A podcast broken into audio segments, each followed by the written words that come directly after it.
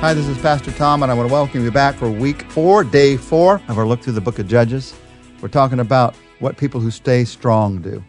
You have clear boundaries, you develop strong motives, you endure emotional pressure, you stay connected to your calling, you depend on others, you discipline your desires. That's what people who stay strong do. And now we're to the seventh thing that people who stay strong choose. Strong people trust God's Spirit. Now, this is towards the end because in many ways it's the most important one of them. Samson, although he had the power of the Holy Spirit available in his life, even working in his life, he never depended upon the power of the Holy Spirit in his life. As you read through the story of Samson's life, the Holy Spirit comes upon him from time to time, but was never allowed to direct his life. Samson saw usefulness before God as a task to perform, when in reality it's a lifestyle to live. Now, how do I know that Samson never really depended on the power of the Holy Spirit? Because he didn't know when the Spirit left him. It was tragic what happened. Judges chapter 16, verse 20. After his hair is cut, listen to what happens. Then she, Delilah, called, Samson, the Philistines are upon you. He awoke from his sleep and he thought, I'll go out as before and shake myself free. But he did not know that the Lord had left him. That last sentence is one of the most tragic statements in the Bible. He did not know that the Lord had left him. He was unaware of what was happening, how his lifestyle had perpetually been weakening himself little by little by little. This gradual process, downhill, downhill, downhill, till he comes to the day when the Holy Spirit leaves him. He has no power and he doesn't even know it. He'd assumed that he'd always be strong and he was wrong. Now, the lesson of Samson's life is nobody ever plans to be a failure. It comes on gradually. It's a hundred small choices, not one big choice. Nobody ever says, I'm going to plan on being an alcoholic in my life. No, it's just one small drink after one small drink after one small drink, little by little. Nobody ever says, My life goal is to be a drug addict. No, little by little. Nobody says, My life goal is to destroy my marriage. It just happens choice by choice by choice and it ends with one glance, one little word of encouragement from somebody else, and you fall into an affair and it destroys your marriage. Little by little. And you come to a day when you do not know that your strength has left you. People wake up, have these rude awakenings all the time where they realize, I didn't know that I was on this path. I, I didn't know what was happening. What happened to them? They weren't relying on the power of the Spirit, they were relying on their own strength.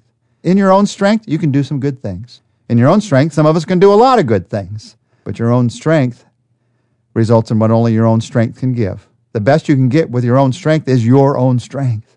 You don't get God with your strength. And in your own strength, we tend to wander away from God's strength. We tend to wander away from even what's best for us in life. You can't be spiritually strong apart from the Spirit's power. It's impossible. You might be able to have a certain measure of emotional strength or physical strength, but you cannot be spiritually strong apart from the Spirit's power. And it takes spiritual strength to resist temptation. It takes spiritual strength to trust God through tough times. It takes spiritual strength when you feel inadequate to know that God is still there with you. Only the Spirit can bring about a sense of fulfilling purpose in life. And so, because so many people don't have a sense of fulfilling purpose, they chase after this, they chase after that, and they're chasing themselves downhill all the way. So, what do you do? You depend on the Spirit. You can't be useful apart from the Spirit. You never stop depending on the Holy Spirit. So how do you do that?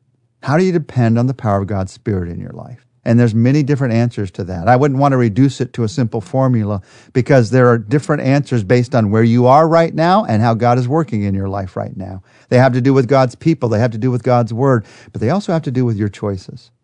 So amidst all of those answers and the different ways that you and I approach relying on the power of the Holy Spirit in daily life, there are four things that are always going to be happening in every one of our lives. Don't forget these. You have to confess, you have to release, you have to trust, and you have to act. To depend on the power of the Holy Spirit in my life every day, I have to confess, I have to release, I have to trust, and I have to act. And for you to depend on the power of God's Spirit in your life today, you have to confess. You start by confessing. And what do you confess? you confess the truth. Now, it might be the truth of your sin. God, I need cleansing from my sin. Thank you for the cleansing of the cross, what you did on the cross. But it's also the truth of who you are, the truth of your humility, The truth of the fact that you need God every day of your life. God, I need you more than I ever will realize. And I confess that. I don't even see how much I need you, but I know that I need you. So in humility, I confess my need of you in my life. I confess that this hunger that I have inside of my life is for you, not for some of these other things that I've been chasing after. I, I confess. To depend on the power of the Holy Spirit, the second thing you have to do today is to release. You have to release your plans to God. As long as I'm holding on to my plans and God is a way for me to get my plans done, I'm not depending on the power of the Holy Spirit. I'm asking God to help me get what my spirit wants to get done, not what his spirit wants to get done. So there's this moment of open hands where I release it to God, where I say, God, here it all is. I'm holding it before you with open hands.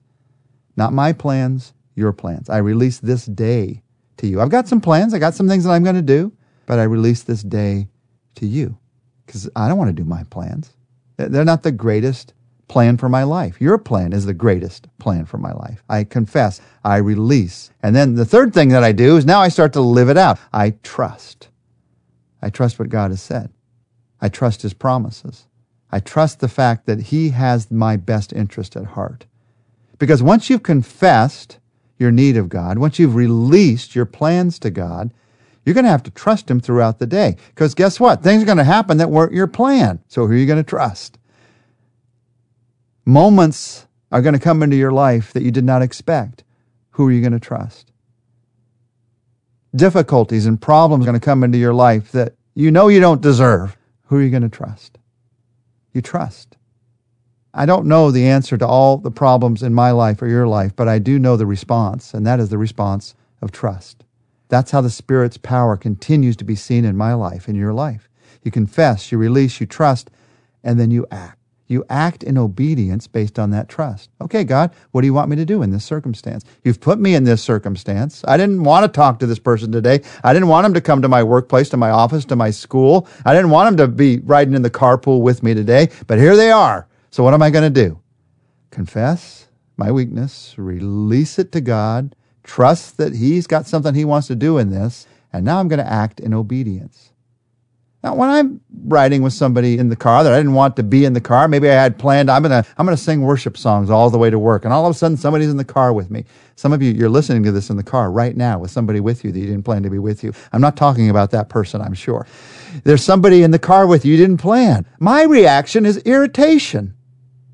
I don't act in obedience. I want to act in irritation. I want to shut down in that moment. But that's not living in the power of the Holy Spirit. That's living in the power of Tom. That's the easiest place to live. But when I can get to this place of confessing and releasing and trusting, then I can act in obedience. And I can ask this person about their life. I'm probably going to find some way I need to be praying for them. I can tell this person some way they can be praying for me, and God may bless their prayer in a way that I never expected because I had the humility to ask. That's how God works. I wish I could say I do this every moment of every day of my life. I do not, but I'm wanting to learn to do it the rest of my life. And I want to invite you to join me in that desire, in that wanting, this desire to depend on the power of the Holy Spirit in our daily lives. Would you pray with me? And Father, as we pray, we do these things we've just talked about. We confess our need of you. We release right now, we open hands, we release our plans to you. We trust in your plans for us, even though it's often a change in what we were thinking. And then, Lord, we choose to act in obedience to you not in response to the circumstances, not in response to our feelings. We want to act in obedience to you. We need your Spirit's power to do that. And so we ask for that power in our lives today. In Jesus' name, amen. Join us tomorrow. We're going to see hope at the end of Samson's life as we finish our study of the book of Judges.